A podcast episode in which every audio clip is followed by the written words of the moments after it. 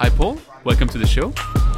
It's been a long time coming. It's a great start. It has to be built upon because you can manipulate those chemicals ever so slightly, and then you're no longer under regulation. Well, we've taken it for granted. We've done a lot of damage, both in terms of supply and water quality, but we also have neglected to bring people into the equation. Public health depends on safe, abundant, affordable drinking water.